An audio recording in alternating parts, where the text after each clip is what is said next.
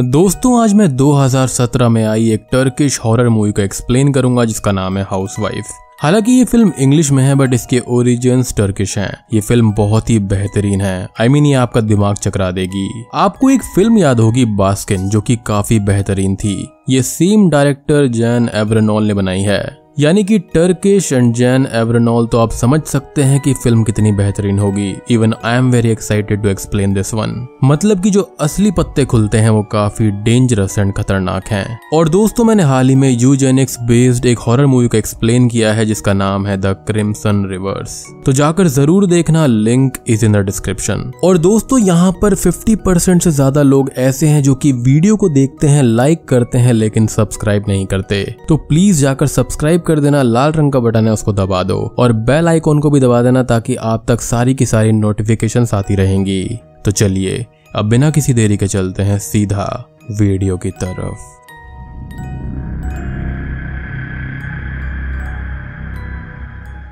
Movie की starting में हम देखते हैं एक लेडी को जो कि बहुत ही ज़्यादा डरी हुई थी और घबराई हुई थी और वो एक पेंटिंग के सामने प्रेयर्स को चैंट कर रही होती है। पेंटिंग के अंदर एक ओल्ड लेडी होती है और उस पेंटिंग वाली लेडी के नेक में एक पेंडेंट था जो कि प्रेयर कर रही लेडी के नेक में भी नज़र आता है। अब हम उस लेडी की दो बच्चियों को देखते हैं जिसकी बड़ी लड़की का नाम हेजल होता है और छोटी बेटी का नाम हॉली। हॉली हेजल से ये बोलती है कि आज घर पर विजिटर्स आए हुए हैं, जिस पर हेजल उसको शांत रहने के लिए बोलती है अदरवाइज़ मदर उनको मारेगी। होगी हॉली के यहाँ पर सवाल थे कि विजिटर्स डैड के जाने के बाद ही क्यों आते हैं। खैर, हॉली अब अपनी बहन की बनाई हुई एक पेंटिंग भी देखती है। पेंटिंग में हम बहुत बड़े बड़े टेंटिकल्स को देख पाते हैं, जहाँ पर एक लेडी स्मॉल बेबी को इन टेंटिकल्स की तरफ़ दिखा रही है। खैर, थोड़ी देर के बाद में हेजल अपने अंडरवेयर पर ब्लड नोटिस करती है और हॉली इससे डर कर अपनी मोम को बुलाने लगती है। जब उनकी मदर वहाँ पर आती है तो वो समझ जाती है कि उसको फ़र्स्ट टाइम पीरियड्स हुए हैं और वो रोने लगती है। हॉली अपनी मोम से ये पूछती है कि क्या विजिटर्स चले गए। जिस पर उसकी मॉम बोलती है कि हाँ वो चले गए हैं। और वो हॉली को वहीं पर वेट करके हाइड एंड सी गेम खेलने को बोलकर हेजल को बाहर ले जाती है। हॉली अब हंड्रेड तक काउंट करना शुरू करती है लेकिन तभी उसको कोई इनविजिबल चीज़ फील होती है और गेट अपने आप ही ओपन हो जाता है। उसको हंड्रेड तक काउंट करना था लेकिन ट्वेंटी फाइव तक काउंट करते ही वो रूम से बाहर जाने लगती है। और बाहर आकर ये देखती है कि उसकी मॉम उसकी सिस्टर को टॉयलेट सीट में डुबाकर मार रही थी जिससे डर कर हॉली चिल्लाती है और भागती है जिसके चलते उसकी मॉम भी उसका पीछा करती है। आई I मीन mean, मारना था तो किसी और तरीके से मारती टॉयलेट सीट के अंदर डुबोकर मारना खैर। हॉली रूम के कॉर्नर में एक अम्ब्रेला लेकर छुप जाती है, जहाँ पर उसकी मोम चिल्लाती है कि visitors be gone and in starting के सीन्स की बारीकियों को आप याद रखना एंड में काम आएँगे. खैर, वो हॉली को ढूंढ लेती है और मारने ही वाली होती है बट तभी हॉली के फादर घर पर आ जाते हैं और हॉली की मदर को रोकने लगते हैं और हॉली वहाँ से बाहर भाग जाती है। हॉली की मोम उसके फादर को मार देती है, जिसको हॉली भी देखती है, जिससे वो बहुत ही ज़्यादा डर जाती है। अब यहाँ पर हमको ये नहीं पता कि हॉली की माँ का हुआ क्या बट इतना श्योर है कि हेजल एंड उनके फादर मारे गए हैं। अब कई साल बीत जाते हैं और हम देखते हैं कि हॉली अब काफ़ी बड़ी हो चुकी है। हॉली पर उन सब इंसिडेंट्स का काफ़ी गहरा असर हुआ था, जिसकी वजह से उसे नाइट और विजन आते हैं, जिससे वो काफ़ी ज़्यादा परेशान रहती थी। हॉली अब शादीशुदा थी एंड उसके हस्बैंड का नाम टिम था, जो की एक ईसोटेरिक ऑथर था। मतलब कि ऐसी चीज़ों पर काम करता था जो कि बस कुछ ही सिलेक्टेड चोजन लोगों को समझ आ सके। हम यहाँ पर हॉली के नेक पर वही पेंडेंट देखते हैं जो कि उसकी मॉम के नेक पर था एंड उस पेंटिंग वाली औरत के नेक पर भी। अब कुछ चीज़ें यहाँ पर हम देखते हैं कि बचपन का ट्रॉमा इस कदर था कि वो सेक्सुअली फ्रस्ट्रेटेड थी। वो प्रेगनेंसी कंट्रोलिंग पिल्स लेती थी। टॉयलेट सीट का इस्तेमाल नहीं करती थी। वो एक टिपिकल हाउस बन चुकी थी जो कि अपने हस्बैंड को खुश रखने के लिए हर चीज़ कर रही थी। उसके मन के अंदर कई सारे डाउट्स और चीज़ें थी जो कि वो अपने हस्बैंड के साथ में डिस्कस करना चाहती थी बट नहीं कर पाती थी। खैर, अगले दिन होली सुपरमार्केट जाती है जहाँ पर उसे फिर से विजन आने लगते हैं और उसकी तबियत खराब होने लगती है। सुपरमार्केट से बाहर आने पर हॉली कुछ नॉर्मल फील करती है और उसको बाहर रोड पर एक कांच का टुकड़ा मिलता है, जिसको वो अपने घर पर ले आती है। घर आने पर वो टिम के लिए खाना बनाती है, फिर टिम हॉली से अपनी नई बुक के बारे में डिस्कस करता है और उसको बुक का कवर दिखाता है एंड बुक कवर पर हम उन्हीं टेंटिकल्स को देख पाते हैं जो हमने हेजल की पेंटिंग में देखे थे। वो अपनी किताब के लिए इस कवर को बना रहा था, बट उसका ये कहना था कि ये परफेक्ट नहीं है एंड समथिंग इज़ रॉन्ग। ये कहकर अब टिम घर से चला जाता है और हॉली रोड से लाए हुए कांच के टुकड़े को अपने मिनिएचर हाउस में लगा देती है। एंड ये डॉल्स एंड डॉल हाउस भी उसका शौक था। एंड ये मुझे हेरिडेटरी मूवी की याद दिलाता है। एनीवेज हॉली घर पर अब अकेली होती है। एंड उसके पास्ट के इंसिडेंट्स उसको परेशान कर रहे होते हैं। तभी हॉली कुछ रोमांटिक मोमेंट्स को याद करते हुए मैस्टरबेट करने लगती है। बट अचानक वो थॉट्स चेंज हो जाते हैं, जहाँ पर वो अपनी सिस्टर फादर की डेथ और अपने चाइल्डहुड के ट्रॉमा को याद करते हुए मैस्टरबेट करती है। जो कि ये दर्शाता है कि वो प्लेजर के चलते इन सबको बुलाना चाहती थी। बट भूल नहीं पा रही थी। यानी कि उसका बचपन उसकी प्रेजेंट लाइफ को इफ़ेक्ट कर रहा था। लेटर दैट इवनिंग हॉली और टिम अपने दो फ्रेंड्स के साथ में डिनर करने जाते हैं। हॉली और टिम अपनी थर्ड एनिवर्सरी सेलिब्रेट कर रहे थे। एंड इनके बस यही दो दोस्त होते हैं। अब टिम अचानक से ही एक चीज़ अनाउंस कर देता है कि वो एंड हॉली बेबी प्लान कर रहे हैं। जिसको सुनकर हॉली शॉक्ड हो जाती है बट प्रेशर में आकर उसको हाँ बोलना पड़ता है। मीनिंग साफ़ है कि वो इसके लिए रेडी नहीं थी। खैर, वहाँ पर वो लोग अब एक फ़ेमस कल्ट के बारे में डिस्कस करते हैं, जिसका नाम यूएलएम था, यानी कि umbrella of love and mind strangely Holly और टिम उस कल्ट के बारे में थोड़ा थोड़ा जानते थे, क्योंकि उनकी एक एक्स फ्रेंड वैलरी उस कल्ट से जुड़ गई थी, और वो पिछले दो साल से मिसिंग भी थी। जी हाँ। टिम के फ्रेंड उसको उस कल्ट की रिसेंट में होने वाली गैदरिंग के बारे में बताते हैं, और हॉली और टिम को उस गैदरिंग को ज्वाइन करने का भी बोलते हैं। वहाँ पे वो लोग कल्ट के लीडर के बारे में बात करते हैं, जिसका नाम होता है ब्रूस ओहारा अब अगले सीन में हम हॉली को देखते हैं, जो कि रात को टिम और अपने कुछ पेपर्स को चेक कर रही होती है। जहाँ पर हम समझ पाते हैं कि ये कुछ रिसर्च के पेपर्स हैं। हॉली वहाँ पर कोई एंशियंट लैंग्वेज में लिखे हुए डॉक्यूमेंट्स को देखती है और अपनी पेंटिंग को देखती है जिसमें एक लेडी बहुत बड़े टेंटिकल्स को कुछ ऑफ़र कर रही थी। एंड ये सेम पेंटिंग हम कई बार देख चुके हैं। एंड ये जो वियर्ड लैंग्वेज के पेपर्स हैं, ये काफ़ी ज़्यादा अजीब थे। खैर, तभी अचानक से हॉली को घर के अंदर किसी की आर्ट महसूस होती है और कुछ रोशनी दिखाई देती है। जाकर चेक करने पर उसके पास एक लेडी आती है जो कि अपना नाम वेलरी बताती है। हॉली और वैलरी बात करते हैं वो ये बताती है कि उन तीनों को, यानी कि हॉली वेलरी और टिम, को यूनिवर्स ने मिलाया है। वो एक फ़ोटो भी दिखाती है जहाँ पर वो एक साथ हैं। और अब सडनली हॉली जाग जाती है, वो अभी तक सपना देख रही थी। लेकिन लेकिन बाहर उसे टिम और वैलरी की आवाज़ आ रही थी एज वैलरी अभी उनसे मिलने आई है। हॉली अब वैलरी से मिलने जाती है और वैलरी यहाँ पर हॉली और टिम को अपने कल्ट की गैदरिंग पर इनवाइट करती है यानी कि यूएलएम में। आई I मीन mean, आप अचानक से दो साल तक गायब हो जाओ देन सडनली आ जाओ और वो भी ये कहने की चलो एक कल्ट में चलते हैं। वाओ एनीवेज ये लोग मान भी जाते हैं ये तो और भी ज़्यादा बढ़िया है। खैर चलो शाम को वैलरी हॉली और टिम गैदरिंग पर जाते हैं जहाँ पर उनको अपने फ्रेंड्स भी मिलते हैं, जो कि एनिवर्सरी सेलिब्रेशन में थे। वो लोग आपस में थोड़ी बात करते हैं और फिर हॉली और वैलरी वॉशरूम में चले जाते हैं, जहाँ पर हम हॉली के डर को साफ़ साफ़ देख पाते हैं वो टॉयलेट सीट इस्तेमाल नहीं करती। टिम बाहर सिगरेट स्मोक करने जाता है, जहाँ पर उसके पास में एक आदमी आता है, जो टिम से बात करने लगता है। वो ये बोलता है की वो मोरक्को से यहाँ पर आया है, इस गैदरिंग को अटेंड करने के लिए, और उसकी वाइफ इस ग्रुप को ज्वाइन करने वाली है, जिसके लिए वो लास्ट 14 महीने से किसी खास तरह की ड्रीम ट्रेनिंग कर रही थी। hati. एंड वो इसको फैमिली बोलता है कि वो जल्दी ही फैमिली में शामिल हो जाएगी, जिसका मीनिंग अभी हम थोड़ी देर में समझेंगे।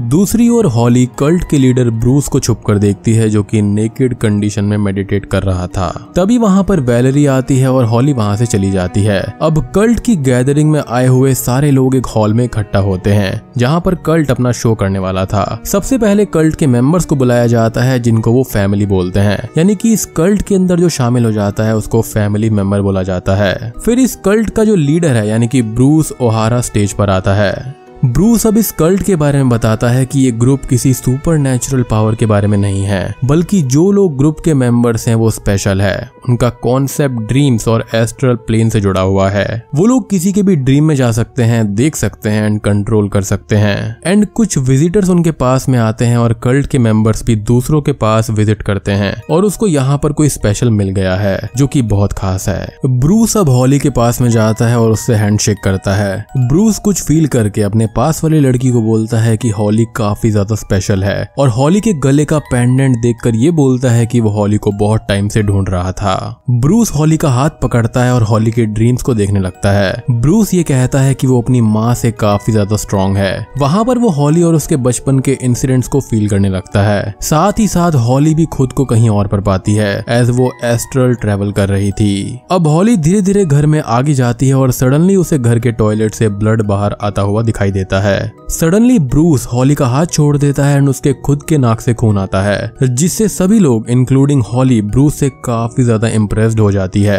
और साथ ही साथ सारे के सारे लोग तालियाँ बजाने लगते हैं। अब घर आने पर हॉली काफ़ी ज़्यादा बदल चुकी थी और काफ़ी ज़्यादा कॉन्फिडेंट भी नज़र आ रही थी।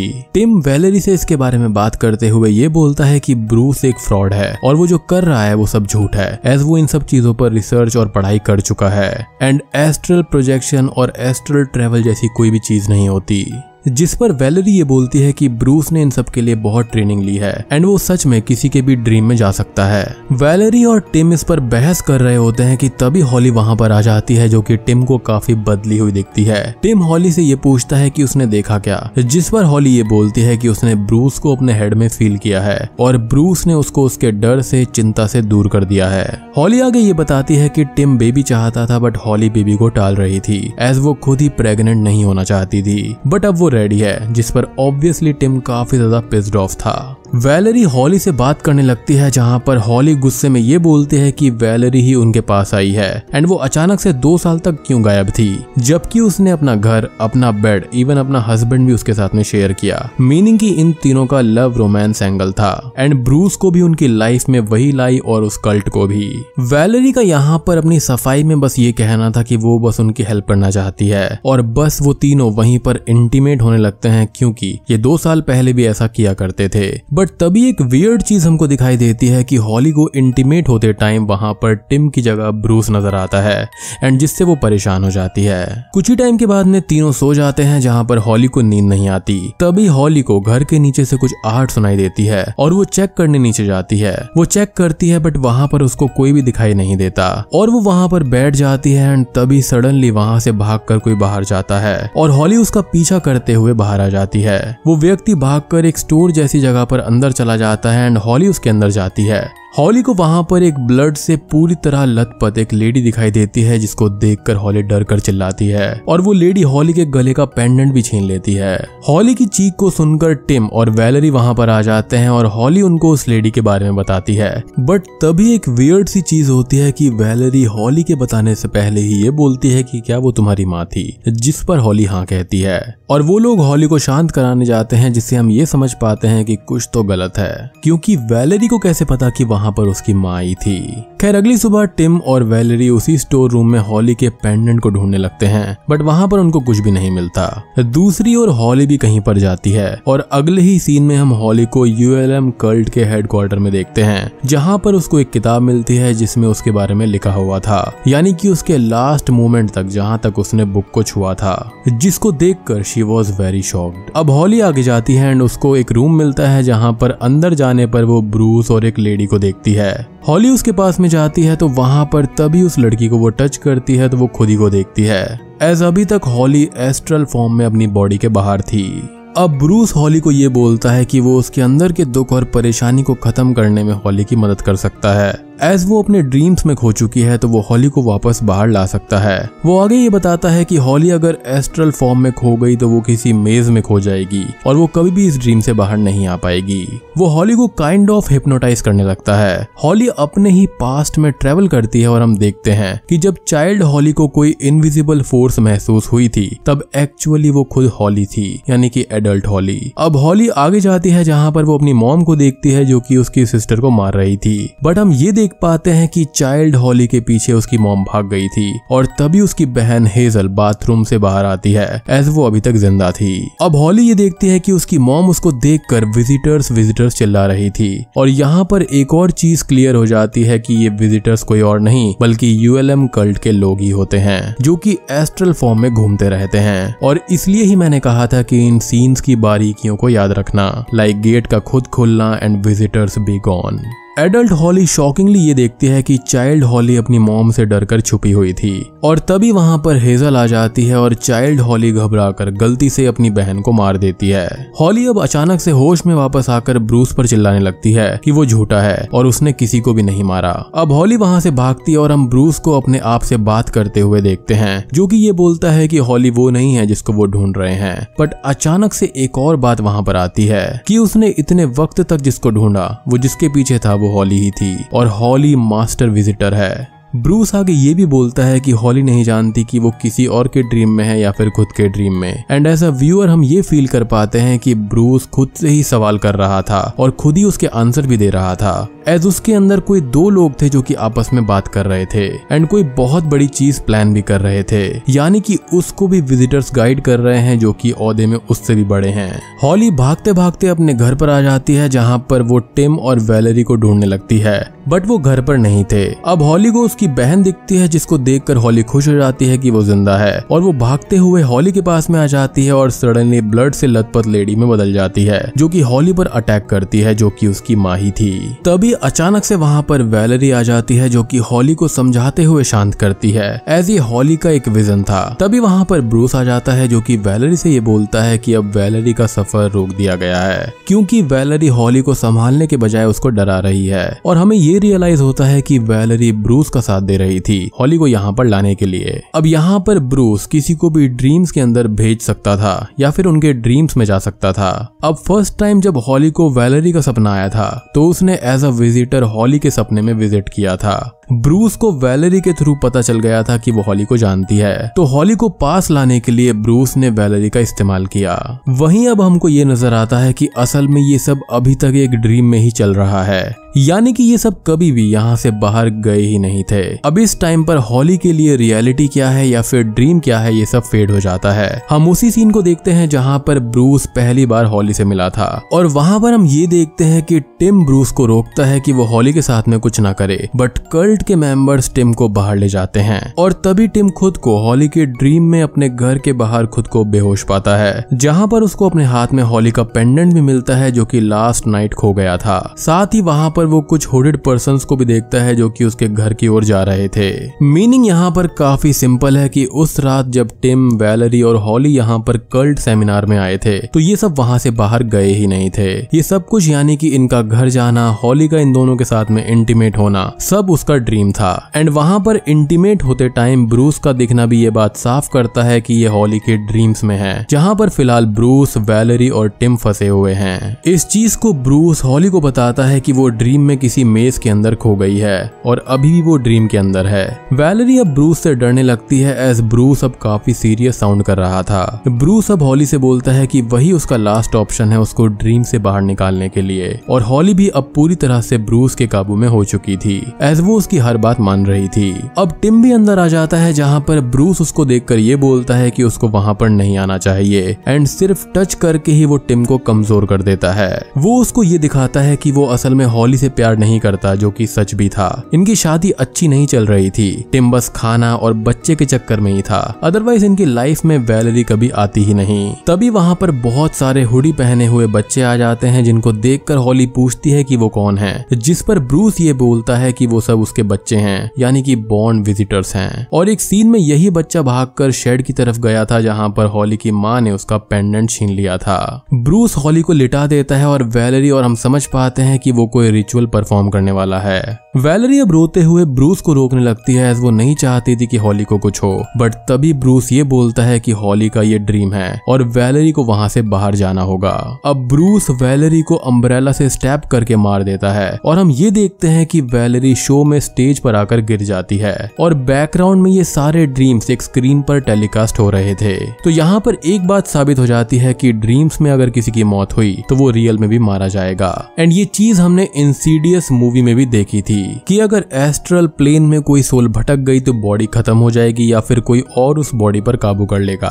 अब ब्रूस ये बोलता है कि उसके मास्टर यहाँ पर आ गए हैं और वो चाइल्ड ऑफ़ सेकंड कमिंग के मदर के बारे में बात करता है। बेसिकली वो रिप्रेजेंट कर रहा था कि हॉली अब भगवान को जन्म देगी थ्रू अ रिचुअल जिसके बारे में हम एंड में डिस्कशन करेंगे। तभी अचानक से पूरा टॉयलेट रेड हो जाता है और हॉली टॉयलेट से अपनी बहन हेजल को आता हुआ देख पाती है, जिसकी आँखें अजीब थी, जिसको देखकर वो हंसने लगती है। हेजल वहाँ पर आकर हॉली के पास बैठ जाती है और उसको कंट्रोल करने लगती है। तभी कुछ हुडी पहने हुए बच्चे बाथरूम में जाकर एक लेडी को पकड़ कर लाते हैं, जो कि कोई और नहीं, बल्कि हॉली की मदर थी। तभी ब्रूस अब हॉली की मॉम के चेहरे की स्किन को निकाल कर अपने चेहरे पर लगा लेता है एंड उसकी आँखों को भी स्टैप कर देता है, जो कि काफ़ी ज़्यादा ग्रूसम सीन था। और वो हॉली के पास में जाकर उसके पेट को टच करता है एंड उस पेंडेंट को रखता है, जिसके टच करने भर से ही हॉली प्रेग्नेंट हो जाती है और ब्रूस उसके अंदर से एक डिस्टॉर्टेड अंडे जैसा कुछ बाहर निकाल कर हॉली को दे देता है। हॉली उसके अंदर से एक बच्चे को बाहर निकालती है और ब्रूस हॉली की माँ की स्किन को एज अ ब्लैंकेट उसको देता है, जहाँ पर वो उस बच्चे को रखती है। इस पेंडेंट के ज़रिए ही रिचुअल पूरा हो सकता था एज उसके ऊपर एक इमेज बनी हुई थी।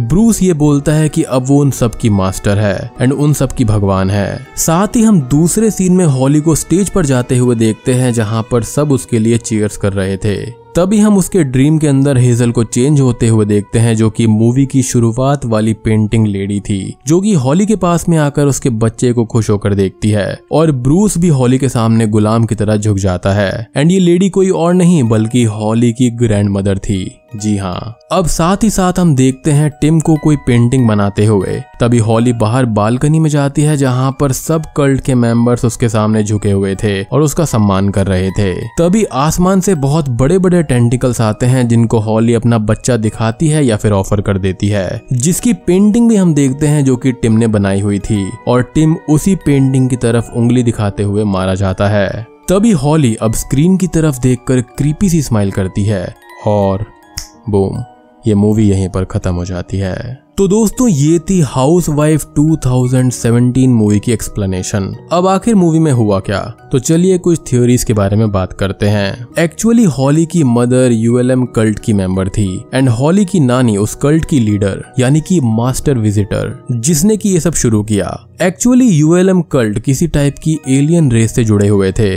जो कि मेरे हिसाब से कतुलू है, क्योंकि उसी के पास में ड्रीम्स में मैनुपुलेशन करने की शक्तियाँ हैं। ये टेंटिकल्स भी कतुलू की तरफ़ ही इशारा करते हैं। एंड उस कल्ट का मेन मोटिव ही उस एलियन रेस को धरती पर लाने का था। हॉली की नानी उस एलियन रेस से जुड़ी हुई थी, जिनका काम था धरती पर एलियन और ह्यूमंस के हाइब्रिड को जन्म देना, जिससे कि जो नेक्स्ट जनरेशन एलियंस होंगे वो इजीली सरवाइव कर सकेंगे ऑन अर्थ हॉली की मदर को भी किसी ऐसे ही हाइब्रिड को जन्म देना था बट उसकी दो नॉर्मल बेटियाँ हुई, जिससे वो परेशान थी। एज उसकी बेटियों को कल्ट में जाकर वही सब झेलना होगा जो कि उसने झेला था। और इसी रीजन की वजह से उसने अपनी बड़ी बेटी हेजल को मारने की कोशिश करी थी। हेजल को पीरियड्स हो गए थे एंड अब वो एडल्टहुड में जाने वाली थी। और फिर वो नेक्स्ट मेंबर होती कल्ट की। जिसको हाइब्रिड बच्चा पैदा करना पड़ता। बट अनफॉर्चुनेटली हॉली की पूरी फैमिली मारी गई। मदर का एग्जैक्टली exactly क्या हुआ ये तो नहीं पता। मे बी उसको प्रिजनर रखा गया था ताकि उसका इस्तेमाल इस रिचुअल में किया जा सके।